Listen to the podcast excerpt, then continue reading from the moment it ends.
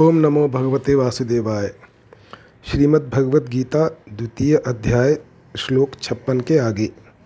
अब आगे के दो श्लोकों में स्थित प्रज्ञ कैसे बोलता है, इस दूसरे प्रश्न का उत्तर देते हैं। दुखेश्वनु विग्न मना सुखेशु विगत स्पृह वीत भय क्रोध स्थित धीर मुनि रुच्यते। अर्थात दुखों की प्राप्ति होने पर जिसके मन में उद्वेग नहीं होता और सुखों की प्राप्ति होने पर जिसके मन में स्पृहा नहीं होती तथा जो राग भय और क्रोध से सर्वथा रहित हो गया है, वह मननशील मनुष्य स्थिर बुद्धि कहा जाता है। व्याख्या। अर्जुन ने तो स्थित प्रज्ञ कैसे बोलता है ऐसा क्रिया की प्रधानता को लेकर प्रश्न किया था, पर भगवान भाव की प्रधानता को लेकर उत्तर देते हैं, क्योंकि क्रियाओं में भाव ही मुख्य है। क्रिया मात्र भावपूर्वक ही होती है। भाव बदलने से क्रिया बदल जाती है। अर्थात बाहर से क्रिया वैसी ही दिखने पर भी वास्तव में क्रिया वैसी ही नहीं रहती। उसी भाव की बात भगवान यहाँ कह रहे हैं। गीता में अर्जुन ने जहाँ कहीं भी क्रिया की प्रधानता को लेकर प्रश्न किया है, उसका उत्तर भगवान ने भाव और बोध की प्रधानता को लेकर ही दिया है। कारण कि क्रियाओं में भाव और बोध ही मुख्य हैं। भाव और बोध के अनुसार ही क्रियाएं होती हैं। जैसे अर्जुन ने चौदहवें अध्याय में पूछा कि गुणातीत पुरुष के आचरण कैसे होते हैं, तो भगवान ने भाव की मुख्यता को लेकर उत्तर दिया कि उसके आचरण समतापूर्वक होते हैं। दुखेशु अनुद्विग्न मनाह, दुखों की संभावना और उनकी प्राप्ति होने पर भी जिसके मन में उद्वेग नहीं होता, अर्थात कर्तव्य कर्म करते समय कर्म करने में बाधा लग जाना, निंदा अपमान होना, कर्म का फल प्रतिकूल होना आदि प्रतिकूलताएं आने पर भी उसके मन में उद्वेग नहीं होता। कर्मयोगी के मन में उद्वेग हलचल न होने का कारण यह है कि उसका मुख्य कर्तव्य होता है दूसरों के हित के लिए कर्म करना, कर्मों को सांगोपांग करना, कर्मों के फल में कहीं आसक्ति ममता कामना न हो जाए, इस विषय में सावधान रहना। ऐसा करने से उसके मन में एक प्रसन्नता रहती है। उस प्रसन्नता के कारण कितनी ही प्रतिकूलता आने पर भी उसके मन में उद्वेग नहीं होता। सुखेशु विगत स्पृह, सुखों की संभावना और उनकी प्राप्ति होने पर भी जिसके भीतर स्पृहा नहीं होती, अर्थात वर्तमान में कर्मों का सांगोपांग हो जाना, तात्कालिक आदर और प्रशंसा होना, अनुकूल फल मिल जाना आदि आदि अनुकूलताएं आने पर भी उसके मन में यह परिस्थिति ऐसी ही बनी रहे, यह परिस्थिति सदा मिलती रहे, ऐसी स्पृहा नहीं होती। उसके अंतःकरण में भी अनुकूलता का कुछ भी असर नहीं होता। वीत राग भय क्रोध, संसार के पदार्थों का मन पर जो रंग चढ़ जाता है उसको राग कहते हैं। पदार्थों में राग होने पर अगर कोई सबल व्यक्ति उन पदार्थों का नाश करता है, उनसे संबंध विच्छेद कराता है, उनकी प्राप्ति में विघ्न डालता है, तो मन में भय होता है। अगर वह व्यक्ति निर्बल होता है तो मन में क्रोध होता है। परंतु जिसके भीतर दूसरों को सुख पहुंचाने का, उनका हित करने का, उनकी सेवा करने का भाव जागृत हो जाता है, उसका राग स्वाभाविक ही मिट जाता है। राग के मिटने से भय क्रोध भी नहीं रहते, अतः वह राग भय और क्रोध से सर्वथा रहित हो जाता है। जब तक आंशिक रूप से उद्वेग स्पृहा राग भय और क्रोध रहते हैं, तब तक वह साधक होता है। इनसे सर्वथा रहित होने पर वह सिद्ध हो जाता है। वासना कामना आदि सभी एक राग के ही स्वरूप हैं। केवल वासना का तारतम्य होने से उसके अलग अलग नाम होते हैं। जैसे अंतःकरण में जो छिपा हुआ राग रहता है उसका नाम वासना है। उस वासना का ही दूसरा नाम आसक्ति और प्रियता है। मेरे को वस्तु मिल जाए ऐसी जो इच्छा होती है उसका नाम कामना है। कामना पूरी होने की जो संभावना है उसका नाम आशा है। कामना पूरी होने पर भी पदार्थों के बढ़ने की, तथा पदार्थों के और मिलने की जो इच्छा होती है उसका नाम लोभ है। लोभ की मात्रा अधिक बढ़ जाने का नाम तृष्णा है। तात्पर्य है कि उत्पत्ति विनाशशील पदार्थों में जो खिंचाव है,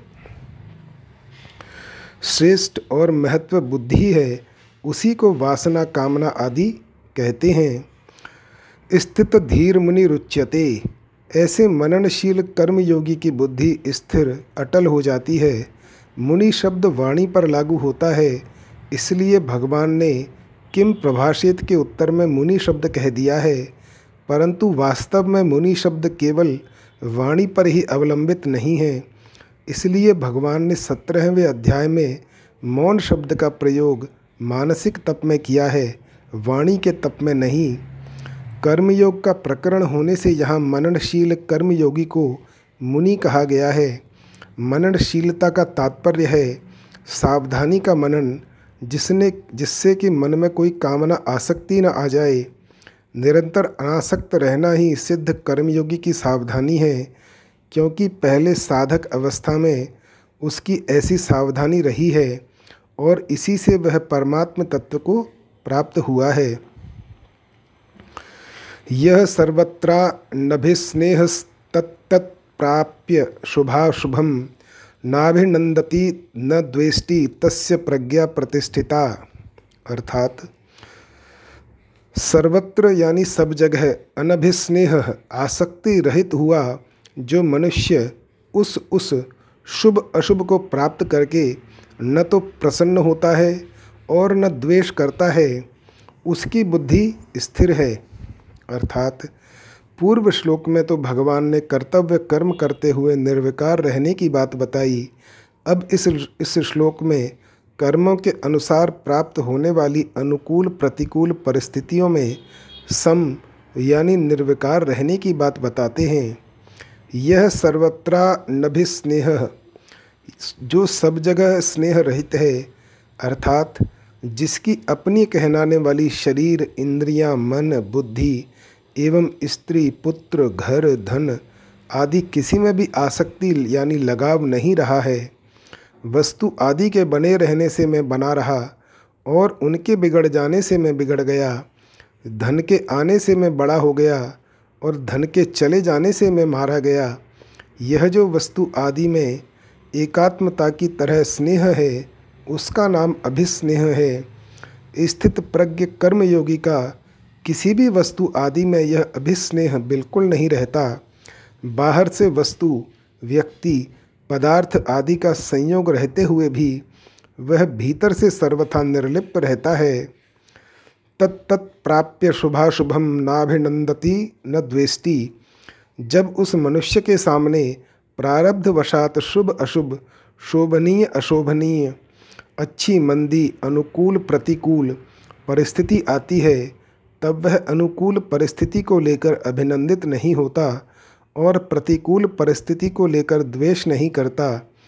अनुकूल परिस्थिति को लेकर मन में जो प्रसन्नता आती है और वाणी से भी प्रसन्नता प्रकट की जाती है तथा बाहर से भी उत्सव मनाया जाता है, यह उस परिस्थिति का अभिनंदन करना है। ऐसे ही प्रतिकूल परिस्थिति को लेकर मन में जो दुख होता है, खिन्नता होती है कि यह कैसे और क्यों हो गया, यह नहीं होता तो अच्छा था, अब यह जल्दी मिट जाए तो ठीक है, यह उस परिस्थिति से द्वेष करना है। सर्वत्र स्नेह रहित निर्लिप्त हुआ मनुष्य अनुकूलता को लेकर अभिनंदन नहीं करता और प्रतिकूलता को लेकर द्वेष नहीं करता। तात्पर्य है कि उसको अनुकूल प्रतिकूल अच्छे मंदे अवसर प्राप्त होते रहते हैं, पर उसके भीतर सदा निर्लिप्तता बनी रहती है। तत् तत् कहने का तात्पर्य है कि जिन जिन अनुकूल और प्रतिकूल वस्तु, व्यक्ति, घटना, परिस्थिति आदि से विकार होने की संभावना रहती है और साधारण लोगों में विकार होते हैं, उन उन अनुकूल प्रतिकूल वस्तु आदि के कहीं भी, कभी भी और कैसे भी प्राप्त होने पर उसको अभिनंदन और द्वेष नहीं होता। तस्य प्रज्ञा प्रतिष्ठिता, उसकी बुद्धि प्रतिष्ठित है, एक रस और एक रूप है। साधनावस्था में उसकी जो व्यवसायतात्मिका बुद्धि थी वह अब परमात्मा में अचल अटल हो गई है। उसकी बुद्धि में यह विवेक पूर्ण रूप से जागृत हो गया है कि संसार में अच्छे मंदे के साथ वास्तव में मेरा कोई भी संबंध नहीं है, कारण कि ये अच्छे मंदे अवसर तो बदलने वाले हैं पर मेरा स्वरूप न बदलने वाला है, अतः बदलने वाले के साथ न बदलने वाले का संबंध कैसे हो सकता है। वास्तव में देखा जाए तो फर्क न तो स्वरूप में पड़ता है और न शरीर इंद्रियां मन बुद्धि में, कारण कि अपना जो स्वरूप है उसमें कभी किंचन मात्र भी कोई परिवर्तन नहीं होता और प्रकृति तथा प्रकृति के कार्य शरीर आदि स्वाभाविक ही बदलते रहते हैं, तो फर्क कहाँ पड़ता है। शरीर से तादात्म्य होने के कारण बुद्धि में फर्क पड़ता है। जब यह तादात्म्य मिट जाता है तब बुद्धि में जो फर्क पड़ता था वह मिट जाता है और बुद्धि प्रतिष्ठित हो जाती है। दूसरा भाव यह है कि किसी की बुद्धि कितनी ही तेज क्यों न हो पर और वह अपनी बुद्धि से परमात्मा के विषय में कितना ही विचार क्यों न करता हो पर वह परमात्मा को अपनी बुद्धि के अंतर्गत नहीं ला सकता, कारण कि बुद्धि सीमित है और परमात्मा असीम अनंत है। परंतु उस असीम परमात्मा में जब बुद्धि लीन हो जाती है तब उस सीमित बुद्धि में परमात्मा के सिवाय दूसरी कोई सत्ता ही नहीं रहती। यही बुद्धि का परमात्मा में प्रतिष्ठित होना है। कर्मयोगी क्रियाशील होता है, अतः भगवान ने छप्पनवें श्लोक में क्रिया की सिद्धि असिद्धि में अस्पृहा और उद्वेग रहित होने की बात कही तथा इस श्लोक में प्रारब्ध के अनुसार अपने आप अनुकूल प्रतिकूल परिस्थिति के प्राप्त होने पर अभिनंदन और द्वेष से रहित होने की बात करते हैं। अब भगवान आगे के श्लोक से स्थित प्रज्ञ कैसे बैठता है इस तीसरे प्रश्न का उत्तर आरंभ करते हैं। यदा संघरते चायम कूर्मो अंगानीव सर्वशः इंद्रियाणि इंद्रियार्थे अभ्यस्तस्य प्रज्ञा प्रतिष्ठिता। अर्थात जिस तरह कछुआ अपने अंगों को सब ओर से समेट लेता है, ऐसे ही जिस काल में यह कर्मयोगी इंद्रियों के विषयों से इंद्रियों को सब प्रकार से हटा लेता है तब उसकी बुद्धि स्थिर हो जाती है। व्याख्या: यह कछुए का दृष्टांत देने का तात्पर्य है कि जैसे कछुआ चलता है तो उसके छह अंग दिखते हैं, चार पैर, एक पूँछ और एक मस्तक, परंतु जब वह अपने अंगों को छिपा लेता है तब केवल उसकी पीठ ही दिखाई देती है। ऐसे ही स्थित प्रज्ञ पांच इंद्रियां और एक मन, इन छहों को अपने अपने विषय से हटा लेता है। अगर उसका इंद्रियों आदि के साथ किंचन मात्र भी मानसिक संबंध बना रहता है तो वह स्थित प्रज्ञ नहीं होता।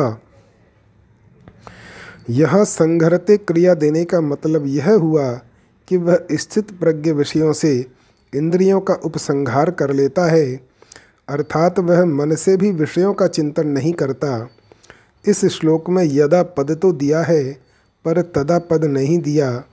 यद्यपि यत् दो निर्नित्य संबंध के अनुसार जहाँ यदा आता है वहाँ तदा का अध्याहार लिया जाता है, अर्थात यदा पद के अंतर्गत ही तदा पद आ जाता है।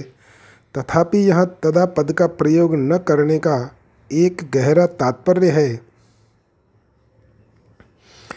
कि इंद्रियों के अपने अपने विषयों से सर्वथा हट जाने से स्वतः सिद्ध तत्व का जो अनुभव होता है वह काल के अधीन काल की सीमा में नहीं है, कारण कि वह अनुभव किसी क्रिया अथवा त्याग का फल नहीं है, वह अनुभव उत्पन्न होने वाली वस्तु नहीं है। अतः यहाँ कालवाचक तदा पद देने की जरूरत नहीं है। इसकी जरूरत तो वहाँ होती है जहाँ कोई वस्तु किसी वस्तु के अधीन होती है। जैसे आकाश में सूर्य रहने पर भी आंखें बंद कर लेने से सूर्य नहीं दिखता और आंखें खोलते ही सूर्य दिख जाता है, तो यहाँ सूर्य और आँखों में कार्य कारण का संबंध नहीं है, अर्थात आँखें खुलने से सूर्य पैदा नहीं हुआ है। सूर्य तो पहले से ज्यों का त्यों ही है। आंखें बंद करने से पहले भी सूर्य वैसा ही है और आंखें बंद करने पर भी सूर्य वैसा ही है। केवल आंखें बंद करने से हमें उसका अनुभव नहीं हुआ था। ऐसे ही यहाँ इंद्रियों को विषयों से हटाने से स्वतः सिद्ध परमात्म तत्व का जो अनुभव हुआ है वह अनुभव मन सहित इंद्रियों का विषय नहीं है। तात्पर्य है कि वह स्वतः सिद्ध तत्व भोगों यानी विषयों के साथ संबंध रखते हुए और भोगों को भोगते हुए भी वैसा ही है, परंतु भोगों के साथ संबंध रूप पर्दा रहने से उसका अनुभव नहीं होता और यह पर्दा हटते ही उसका अनुभव हो जाता है। केवल इंद्रियों का विषयों से हट जाना ही स्थित प्रज्ञ का लक्षण नहीं है। इसे आगे के श्लोक में बताते हैं। विषया विनिर विनिवर्तन्ते निराहारस्य देहिनः रसवर्जम रसो अप्यस्य परम दृष्ट्वा निवर्तते। अर्थात निराहारी यानी इंद्रियों को विषयों से हटाने वाले मनुष्य के भी विषय तो निवृत्त हो जाते हैं पर रस निवृत्त नहीं होता, परंतु परमात्म तत्व का अनुभव होने से इस स्थित प्रज्ञ मनुष्य का रस भी निवृत्त निवृत्त हो जाता है। अर्थात उसकी संसार में रस बुद्धि नहीं रहती। व्याख्या विषया विनिर विनिवर्तन्ते निराहारस्य देहिनः रसवर्जम। मनुष्य निराहार दो तरह से होता है। पहला, अपनी इच्छा से भोजन का त्याग कर देना अथवा बीमारी आने से भोजन का त्याग हो जाना। दूसरा, संपूर्ण विषयों का त्याग करके एकांत में बैठना अर्थात इंद्रियों को विषयों से हटा लेना। यहाँ इंद्रियों को विषयों से हटाने वाले साधक के लिए ही निराहारस्य पद आया है। रोगी के मन में यह रहता है कि मैं क्या करूं? शरीर में पदार्थों का सेवन करने की सामर्थ्य नहीं है, इसमें मेरी परवशता है, परंतु जब मैं ठीक हो जाऊंगा, शरीर में शक्ति आ जाएगी, तब मैं पदार्थों का सेवन करूंगा। इस तरह उसके भीतर रसबुद्धि रहती है। ऐसे ही इंद्रियों को विषयों से हटाने पर विषय तो निवृत्त हो जाते हैं, पर साधक के भीतर विषयों में जो रस बुद्धि सुख बुद्धि है वह जल्दी निवृत्त नहीं होती। जिनका स्वाभाविक ही विषयों में राग नहीं है और जो तीव्र वैराग्यवान हैं, उन साधकों की रस बुद्धि साधनावस्था में ही निवृत्त हो जाती है, परंतु जो तीव्र वैराग्य के बिना ही विचार पूर्वक साधन में लगे हुए हैं, उन्हीं साधकों के लिए यह कहा गया है कि विषयों का त्याग कर देने पर भी उनकी रसबुद्धि निवृत्त नहीं होती। रसो अप्यस्य परम दृष्ट्वा निवर्तते। इस स्थित प्रज्ञ की रसबुद्धि परमात्मा का अनुभव हो जाने पर निवृत्त हो जाती है। रसबुद्धि निवृत्त हो जाने से वह स्थित प्रज्ञ हो ही जाता है, यह नियम नहीं है, परंतु स्थित प्रज्ञ होने से रसबुद्धि नहीं रहती, यह नियम है। रसो अप्यस्य पद से यह तात्पर्य निकलता है कि रसबुद्धि साधक की अहंता में अर्थात मैंपन में रहती है। यही रसबुद्धि स्थूल रूप से राग का रूप धारण कर लेती है। अतः साधक को चाहिए कि वह अपनी अहंता से ही रस को निकाल दे कि मैं तो निष्काम हूँ, राग करना कामना करना मेरा काम नहीं है। इस प्रकार निष्काम भाव आ जाने से अथवा निष्काम होने का उद्देश्य होने से रस बुद्धि नहीं रहती और परमात्म तत्व का अनुभव होने से रस की सर्वथा निवृत्ति हो जाती है। परिशिष्ट भाव भोगों की सत्ता और महत्ता मानने से अंतःकरण में भोगों के प्रति एक सूक्ष्म खिंचाव, प्रियता, मिठास पैदा होती है। उसका नाम रस है। किसी लोभी व्यक्ति को रुपए मिल जाएं और कामी व्यक्ति को स्त्री मिल जाए तो भीतर ही भीतर एक खुशी आती है, यही रस है। भोग भोगने के बाद मनुष्य कहता है कि बड़ा मज़ा आया, यह उस रस की ही स्मृति है। यह रस अहम में रहता है। इसी रस का स्थूल रूप राग सुखासक्ति है। जब तक संयोगजन्य सुख में रस बुद्धि रहती है तब तक प्रकृति तथा उसके कार्य की पराधीनता रहती ही है।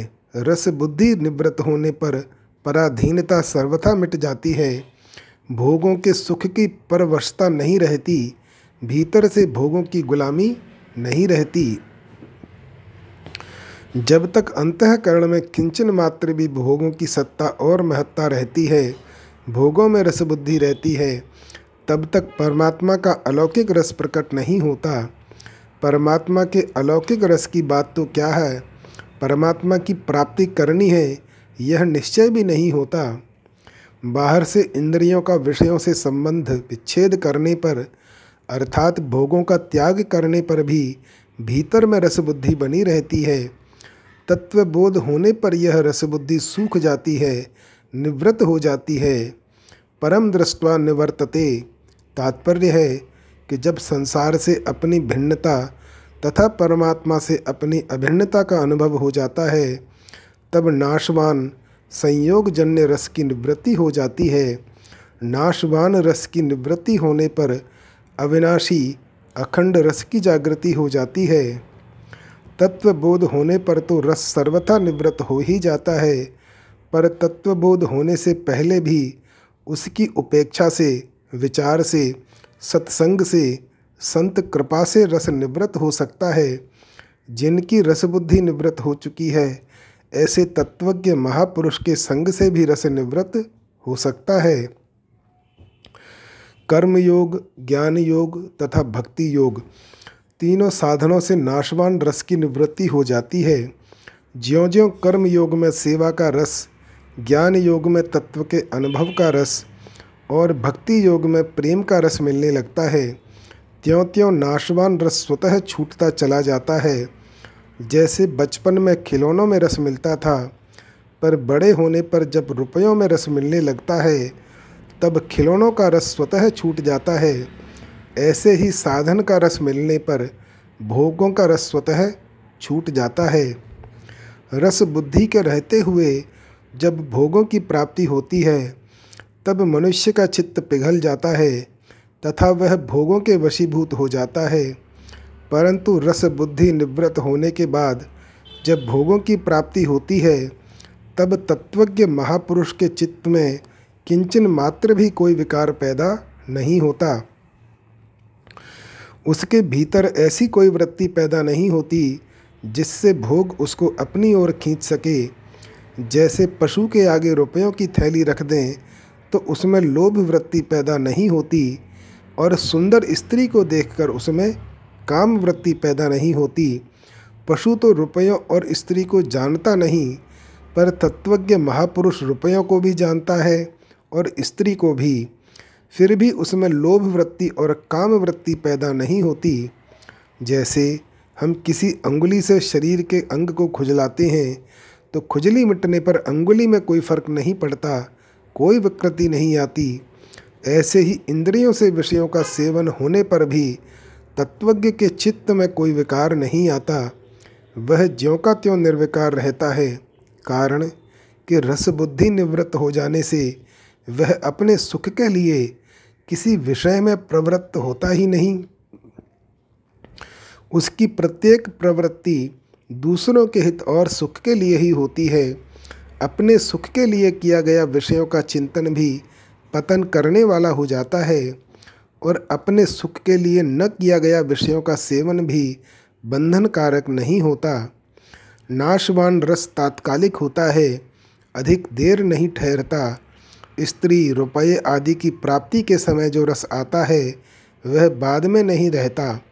भोजन के मिलने पर जो रस आता है, वह प्रत्येक ग्रास में कम होते होते अंत में सर्वथा मिट जाता है और भोजन से अरुचि पैदा हो जाती है। परंतु अविनाशी रस कभी कम नहीं होता, प्रत्युत ज्यों का त्यों अखंड रहता है। नाशवान रस का भोग करने से परिणाम में जड़ता, अभाव, शोक, रोग, भय, उद्वेग आदि अनेक विकार पैदा होते हैं। इन विकारों से भोगी मनुष्य बच नहीं सकता, क्योंकि यह भोगों का अवश्यम भावी परिणाम है। इसलिए भगवान ने दुखों का दर्शन करने की बात कही है। दुख दोषानुदर्शनम, कामादि दोषों से मुक्त होने पर ही मनुष्य अपने कल्याण का आचरण करता है। रस की निवृत्ति न हो तो क्या आपत्ति है, इसे आगे के श्लोक में बताते हैं। यततो ह्यपि कौन्तेय पुरुषस्य विपश्चितः इंद्रियाणि प्रमाथीनि हरन्ति प्रसभम मनः। अर्थात कारण कि हे कुंती नंदन, रस बुद्धि रहने से यत्न करते हुए विद्वान मनुष्य की भी प्रमथनशील इंद्रियां उसके मन को बलपूर्वक हर लेती हैं। व्याख्या: यहाँ भगवान ने इंद्रियों को प्रमाथीनी कहा है और छठे अध्याय के चौंतीसवें श्लोक में अर्जुन ने मन को प्रमाथी कहा है। अतः इंद्रियां और मन दोनों ही प्रमथनशील हैं। ऐसे ही यहाँ बताया कि इंद्रियां मन को हर लेती हैं और आगे इसी अध्याय के सड़सठवें श्लोक में बताया है कि मन बुद्धि को हर लेता है। अर्थात यहाँ तो इंद्रियों की प्रबलता बताई और वहाँ मन की प्रबलता बताई। तात्पर्य यह निकला कि साधक को इन दोनों का संयमन करना चाहिए, तभी वह संयमी बन सकता है। जो स्वयं यत्न करता है, साधन करता है, हर एक काम को विवेकपूर्वक करता है, आसक्ति और फलेच्छा का त्याग करता है, दूसरों का हित हो, दूसरों को सुख पहुँचे, दूसरों का कल्याण हो, ऐसा भाव रखता है और वैसी क्रिया भी करता है। जो स्वयं कर्तव्य अकर्तव्य सार असार को जानता है और कौन कौन से कर्म करने से उनका क्या क्या परिणाम होता है, इसको भी जानने वाला है। ऐसे विद्वान पुरुष के लिए यहाँ यततो ह्यपि पुरुषस्य विपश्चितः पद आए हैं। प्रयत्न करने वाले ऐसे विद्वान पुरुष की भी प्रमथनशील इंद्रियां उसके मन को बलपूर्वक हर लेती हैं, विषयों की तरफ खींच लेती हैं। अर्थात वह विषयों की तरफ खींच जाता है, आकृष्ट हो जाता है। इसका कारण यह है कि जब तक बुद्धि सर्वथा परमात्म तत्व में प्रतिष्ठित नहीं होती, बुद्धि में संसार की यत किंचित सत्ता रहती है। विषयेंद्रिय संबंध से सुख होता है, भोगे हुए भोगों के संस्कार रहते हैं। जब तक साधन परायण बुद्धिमान विवेकी पुरुष की भी इंद्रियां सर्वथा वश में नहीं होती, इंद्रियों के विषय सामने आने पर भोगे हुए भोगों के संस्कारों के कारण इंद्रियां मन बुद्धि को जबरदस्ती विषयों की तरफ खींच ले जाती हैं। ऐसे अनेक ऋषियों के उदाहरण भी आते हैं जो विषयों के सामने आने पर विचलित हो गए। अतः साधक को अपनी इंद्रियों पर कभी भी मेरी इंद्रियां वश में हैं ऐसा विश्वास नहीं करना चाहिए और कभी भी यह अभिमान नहीं करना चाहिए कि मैं जितेंद्रिय हो गया हूँ। मात्रा स्वस्त्रा दुहित्रा वान विभक्तासनो भवेत बलवान इंद्रिय ग्रामो विद्वान समपि कर्षति। मनुष्य को चाहिए कि वह माता, बहन अथवा पुत्री के साथ भी एकांत में न बैठे, क्योंकि बलवान इंद्रिय समूह विद्वान को भी अपने वश में कर लेता है। पूर्व श्लोक में यह बताया कि रस बुद्धि रहने से यत्न करते हुए विद्वान मनुष्य की भी इंद्रियां उसके मन को हर लेती हैं, जिससे उसकी बुद्धि परमात्मा में प्रतिष्ठित नहीं होती। अतः रस बुद्धि को दूर कैसे किया जाए, इसका उपाय आगे के श्लोक में बताते हैं। तानि सर्वाणि संयम्य युक्त आसीत मत्परः वशे हि यस्येन्द्रियाणि तस्य प्रज्ञा प्रतिष्ठिता। कर्मयोगी साधक उन संपूर्ण इंद्रियों को वश में करके मेरे परायण होकर बैठे, क्योंकि जिसकी इंद्रियां वश में हैं उसकी बुद्धि स्थिर है। व्याख्या: तानि सर्वाणि संयम्य युक्त आसीत मत्परः। जो बलपूर्वक मन का हरण करने वाली इंद्रियां हैं उन सबको वश में करके, अर्थात सजगता पूर्वक उनको कभी भी विषयों में विचलित न होने देकर स्वयं मेरे परायण हो जाए। तात्पर्य यह हुआ कि जब साधक इंद्रियों को वश में करता है तब उसमें अपने बल का अभिमान रहता है कि मैंने इंद्रियों को अपने वश में किया है। यह अभिमान साधक को उन्नत नहीं होने देता और उसे भगवान से विमुख करा देता है। अतः साधक इंद्रियों का संयमन करने में कभी अपने बल का अभिमान न करे, उसमें अपने उद्योग को कारण न माने, प्रत्युत केवल भगवत कृपा को ही कारण माने कि मेरे को इंद्रियों के संयमन में जो सफलता मिली है वह केवल भगवान की कृपा से ही मिली है। इस प्रकार केवल भगवान के पारायण होने से ही उसका साधन सिद्ध हो जाता है। यह मतपरह कहने का मतलब है कि मानव शरीर का मिलना, साधन में रुचि होना, साधन में लगना, साधन का सिद्ध होना, ये सभी भगवान की कृपा पर ही निर्भर हैं। परंतु अभिमान के कारण मनुष्य का इस तरफ ध्यान कम जाता है। कर्म योगी में तो कर्म करने की ही प्रधानता रहती है और उसमें वह अपना ही पुरुषार्थ मानता रहता है। अतः भगवान विशेष कृपा करके कर्मयोगी साधक के लिए भी अपने परायण होने की बात कह रहे हैं। भगवान के परायण होने का तात्पर्य है केवल भगवान में ही महत्व बुद्धि हो कि भगवान ही मेरे हैं और मैं भगवान का हूँ, संसार मेरा नहीं है और मैं संसार का नहीं हूँ। कारण कि भगवान ही हरदम मेरे साथ रहते हैं, संसार मेरे साथ रहता ही नहीं। इस प्रकार साधक का मैंपन केवल भगवान में ही लगा रहे। कर्मयोग का प्रकरण होने से यहाँ भगवान को कर्मयोग के अनुसार उपाय बताना चाहिए था, परंतु गीता का अध्ययन करने से ऐसा मालूम देता है कि साधन की सफलता में केवल भगवत परायणता ही कारण है। अतः गीता में भगवत परायणता की बहुत महिमा गाई गई है।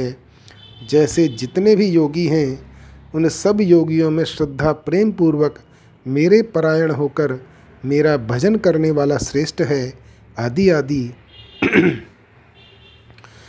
वशे ही यस्येन्द्रियाणि तस्य प्रज्ञा प्रतिष्ठिता। पहले उनसठवें श्लोक में भगवान ने यह कहा कि इंद्रियों का विषयों से संबंध विच्छेद होने पर भी स्थित प्रज्ञता नहीं होती, और इस श्लोक में कहते हैं कि जिसकी इंद्रियां वश में हैं वह स्थित प्रज्ञ है। इसका तात्पर्य है कि वहाँ इंद्रियों का विषयों से संबंध विच्छेद होने पर भी भीतर में रसबुद्धि पड़ी है, अतः इंद्रियां वश में नहीं हैं। परंतु यहाँ स्थित प्रज्ञ पुरुष की इंद्रियां वश में हैं और उसकी रसबुद्धि निवृत्त हो गई है, इसलिए यह नियम नहीं है कि इंद्रियों का विषयों से संबंध विच्छेद होने पर वह स्थित प्रज्ञ हो ही जाएगा, क्योंकि उसमें रसबुद्धि रह सकती है। परंतु यह नियम है कि स्थित प्रज्ञ होने से इंद्रियां वश में हो ही जाएंगी। परिशिष्ट भाव कर्मयोग के साधक के लिए भी भगवान ने मतपरह पद से अपने परायण होने की बात कही है। यह भक्ति की विशेषता है, कारण कि भगवान के परायण होने बिना इंद्रियों का सर्वथा वश में होना कठिन है। कर्मयोग में त्याग है और त्याग से शांति सुख मिलता है, परंतु यह प्राप्ति का सुख नहीं है, प्रत्युत दुख अशांति मिटने का सुख है।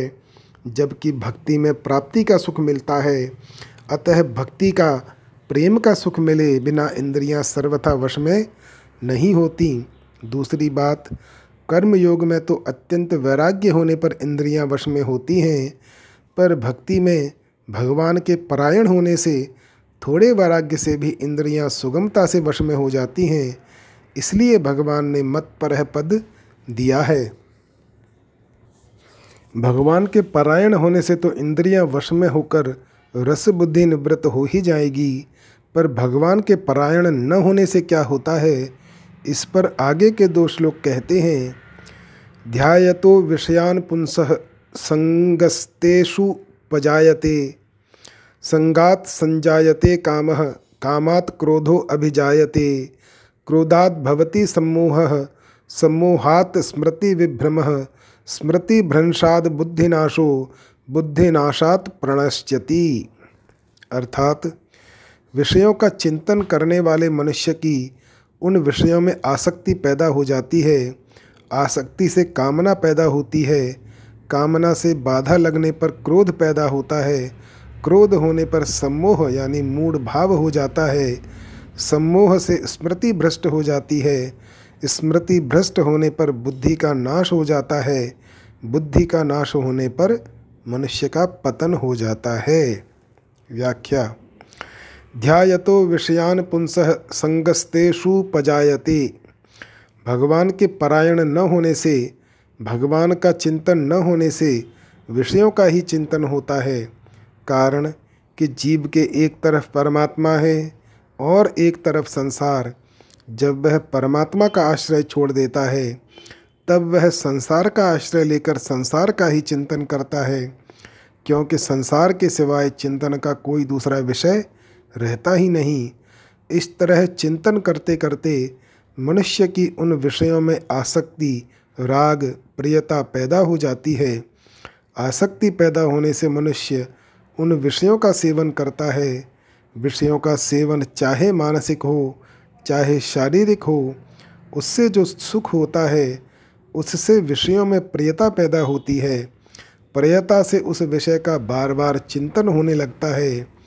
अब उस विषय का सेवन करे चाहे न करे, पर विषयों में राग पैदा हो ही जाता है, यह नियम है। संगात संजायते कामः।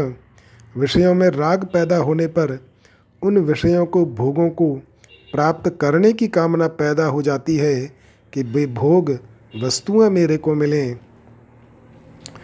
कामात् क्रोधो अभिजायते। कामना के अनुकूल पदार्थों के मिलते रहने से लोभ पैदा हो जाता है।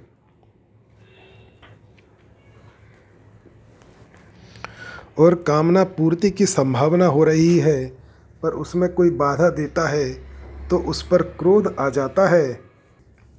कामना एक ऐसी चीज़ है जिसमें बाधा पड़ने पर क्रोध पैदा हो ही जाता है।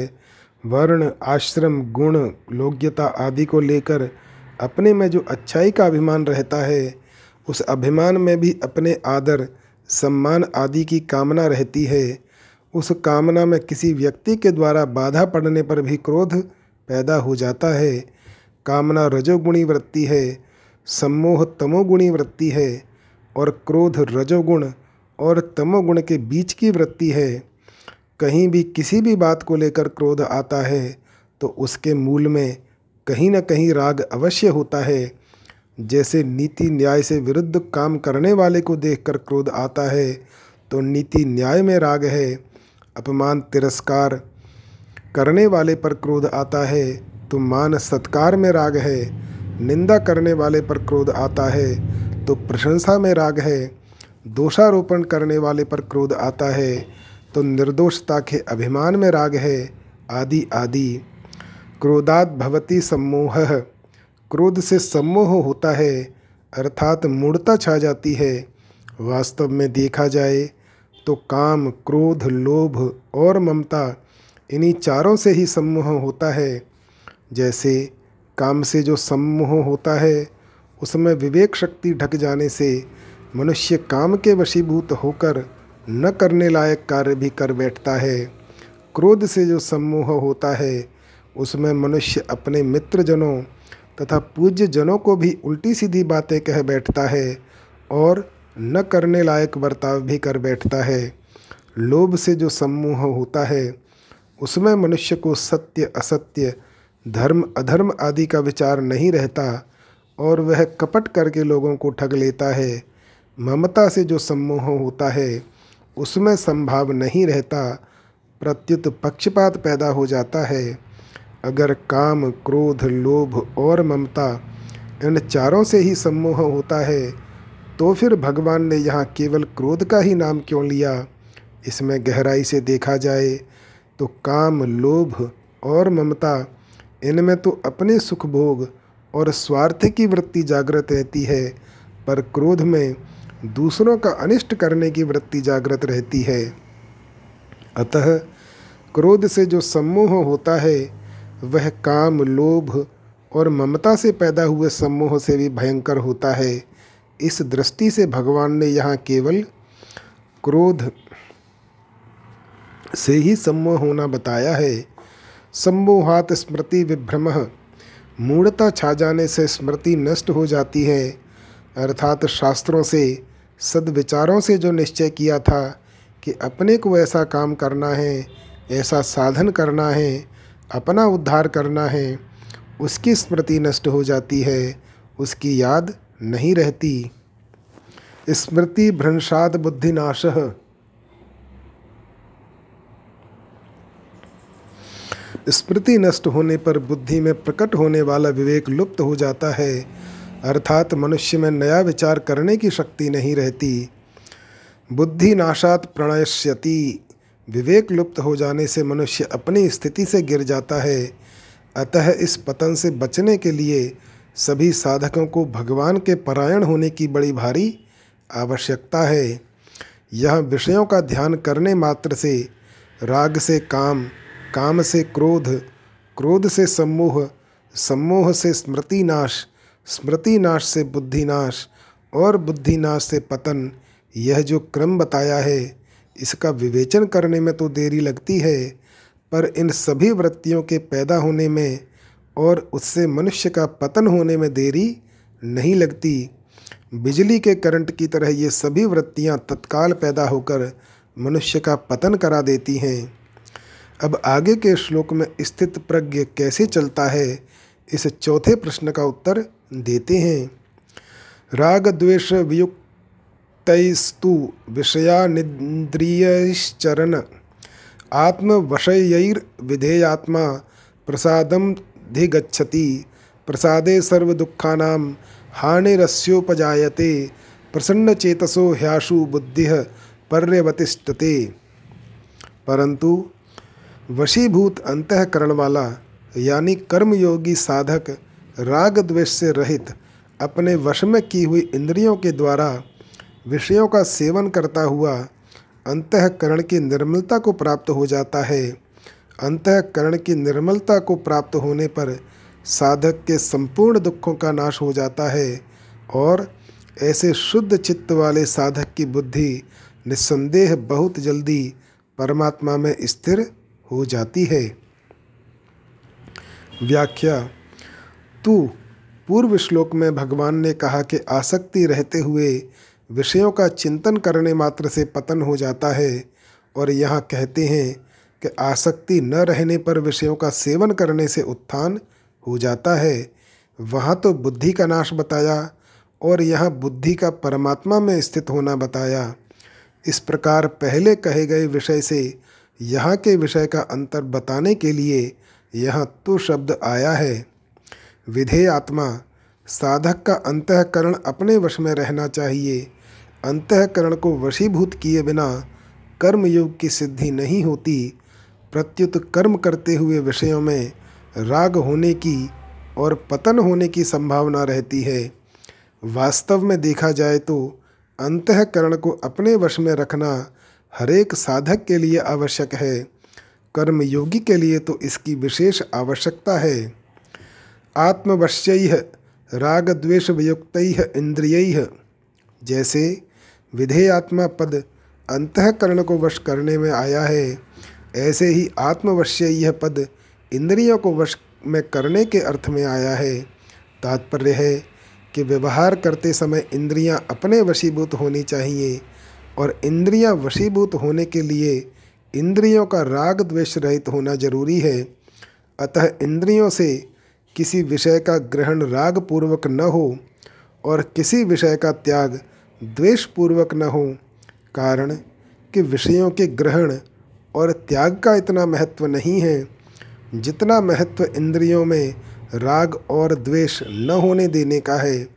इसीलिए तीसरे अध्याय के चौंतीसवें श्लोक में भगवान ने साधक के लिए सावधानी बताई है कि प्रत्येक इंद्रिय के विषय में राग और द्वेष रहते हैं, साधक इनके वशीभूत न हों, क्योंकि ये दोनों ही साधक के शत्रु हैं। पाँचवें अध्याय के तीसरे श्लोक में भगवान ने कहा है कि जो साधक राग द्वेष आदि द्वंद्वों से रहित हो जाता है वह सुखपूर्वक मुक्त हो जाता है। विषयान चरण।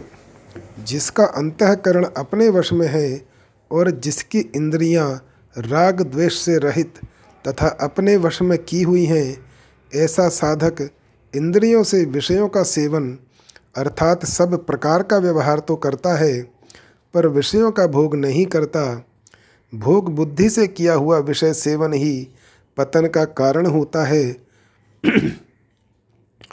इस भोग बुद्धि का निषेध करने के लिए ही यहाँ विधेय आत्मा आत्मवश्येह पादि पद आए हैं। प्रसादम अधिगच्छति। राग द्वेष रहित होकर विषयों का सेवन करने से साधक अंतःकरण की प्रसन्नता यानी स्वच्छता को प्राप्त होता है। यह प्रसन्नता मानसिक तप है जो शारीरिक और वाचिक तप से ऊंचा है। अतः साधक को न तो राग पूर्वक विषयों का सेवन करना चाहिए और न द्वेष पूर्वक विषयों का त्याग करना चाहिए, क्योंकि राग और द्वेष इन दोनों से ही संसार के साथ संबंध जुड़ता है। राग द्वेष से रहित इंद्रियों से विषयों का सेवन करने से जो प्रसन्नता होती है, उसका अगर संग न किया जाए, भोग न किया जाए, तो वह प्रसन्नता परमात्मा की प्राप्ति करा देती है। प्रसादे सर्व दुखानाम हानिरस्योपजायते। चित्त की प्रसन्नता प्राप्त होने पर संपूर्ण दुखों का नाश हो जाता है, अर्थात कोई भी दुख नहीं रहता। कारण कि राग होने से ही चित्त में खिन्नता होती है, खिन्नता होते ही कामना पैदा हो जाती है और कामना से ही सब दुख पैदा होते हैं। परंतु जब राग मिट जाता है तब चित्त में प्रसन्नता होती है। उस प्रसन्नता से संपूर्ण दुख मिट जाते हैं। जितने भी दुख हैं वे सब के सब प्रकृति और प्रकृति के कार्य शरीर संसार के संबंध से ही होते हैं और शरीर संसार से संबंध होता है सुख की लिप्सा से। सुख की लिप्सा होती है खिन्नता से, परंतु जब प्रसन्नता होती है तब खिन्नता मिट जाती है। खिन्नता मिटने पर सुख की लिप्सा नहीं रहती। सुख की लिप्सा न रहने से शरीर संसार के साथ संबंध नहीं रहता और संबंध न रहने से संपूर्ण दुखों का अभाव हो जाता है। सर्व दुखा नाम हानि। तात्पर्य है कि प्रसन्नता से दो बातें होती हैं, संसार से संबंध विच्छेद और परमात्मा में बुद्धि की स्थिरता। यही बात भगवान ने पहले तिरपनवें श्लोक में निश्चला और अचला पदों से कही है कि उसकी बुद्धि संसार में निश्चल और परमात्मा में अचल हो जाती है। यह सर्व दुखा नाम हानि है का तात्पर्य यह नहीं है कि उसके सामने दुखदायी परिस्थिति आएगी ही नहीं, प्रत्युत उसका तात्पर्य यह है कि कर्मों के अनुसार उसके सामने दुखदायी घटना परिस्थिति आ सकती है, परंतु उसके अंतःकरण में दुख संताप हलचल आदि विकृति नहीं हो सकती। प्रसन्न चेतसो ह्याशु बुद्धि पर्यवतिष्ठते। यानी प्रसन्न यानी स्वच्छ चित्त वाले की बुद्धि बहुत जल्दी परमात्मा में स्थिर हो जाती है, अर्थात साधक स्वयं परमात्मा में स्थिर हो जाता है। उसकी बुद्धि में किंचन मात्र भी संदेह नहीं रहता। मार्मिक बात, भगवत विषयक प्रसन्नता हो अथवा व्याकुलता हो, इन दोनों में से कोई एक भी अगर अधिक बढ़ जाती है तो वह शीघ्र ही परमात्मा की प्राप्ति करा देती है। जैसे भगवान के पास जाती हुई गोपियों को माता पिता भाई पति आदि ने रोक दिया, मकान में बंद कर दिया, तो उन गोपियों में भगवान से मिलने की जो व्याकुलता हुई उससे उनके रजोगुण तमोगुण नष्ट हो गए और भगवान का चिंतन करने से जो प्रसन्नता हुई उससे उनका सत्वगुण नष्ट हो गया। इस प्रकार गुण संग से रहित होकर वे शरीर को वहीं छोड़कर सबसे पहले भगवान से जा मिली। परंतु सांसारिक विषयों को लेकर जो प्रसन्नता और खिन्नता होती है, उन दोनों में ही भोगों के संस्कार दृढ़ होते हैं, अर्थात संसार का बंधन दृढ़ होता है। इसके उदाहरण संसार मात्र के सामान्य प्राणी हैं जो प्रसन्नता और खिन्नता को लेकर संसार में फंसे हुए हैं। प्रसन्नता और व्याकुलता खिन्नता में अंतःकरण द्रवित हो जाता है। जैसे द्रवित मोम में रंग डालने से मोम में वह रंग स्थायी हो जाता है, ऐसे ही अंतःकरण द्रवित होने पर उसमें भगवत संबंधी अथवा सांसारिक जो भी भाव आते हैं वे स्थायी हो जाते हैं। स्थायी होने पर वे भाव उत्थान अथवा पतन करने वाले हो जाते हैं। अतः साधक के लिए उचित है कि संसार की प्रिय से प्रिय वस्तु मिलने पर भी प्रसन्न न हों और अप्रिय से अप्रिय वस्तु मिलने पर भी उद्विग्न न हों। परिशिष्ट भाव यह एक विभाग भोग का है और एक विभाग योग का है। राग द्वेष से युक्त भोगी मनुष्य अगर विषयों का चिंतन भी करे तो उसका पतन हो जाता है, परंतु राग द्वेष से रहित योगी मनुष्य अगर विषयों का सेवन भी करे तो उसका पतन नहीं होता, प्रत्युत वह परमात्म तत्व को प्राप्त हो जाता है। राग द्वेष से रहित मनुष्य भोग बुद्धि से विषयों का सेवन नहीं करता, अर्थात भोगजन्य सुख रस नहीं लेता, क्योंकि यह उसका ध्येय नहीं है। वह भोगों को राग पूर्वक न भोगकर त्याग पूर्वक भोगता है, इसलिए उसका अंतःकरण निर्मल हो जाता है। त्याग पूर्वक भोग वास्तव में भोग है ही नहीं, लोगों की दृष्टि में उसके द्वारा भोग का आचरण दिखता है, इसीलिए यहाँ विषयान चरण पद आए हैं। राग द्वेष से रहित होने पर प्रसाद की प्राप्ति होती है। हरदम प्रसन्नता रहे, कभी खिन्नता न आए, नीरसता न आए, यह प्रसाद है।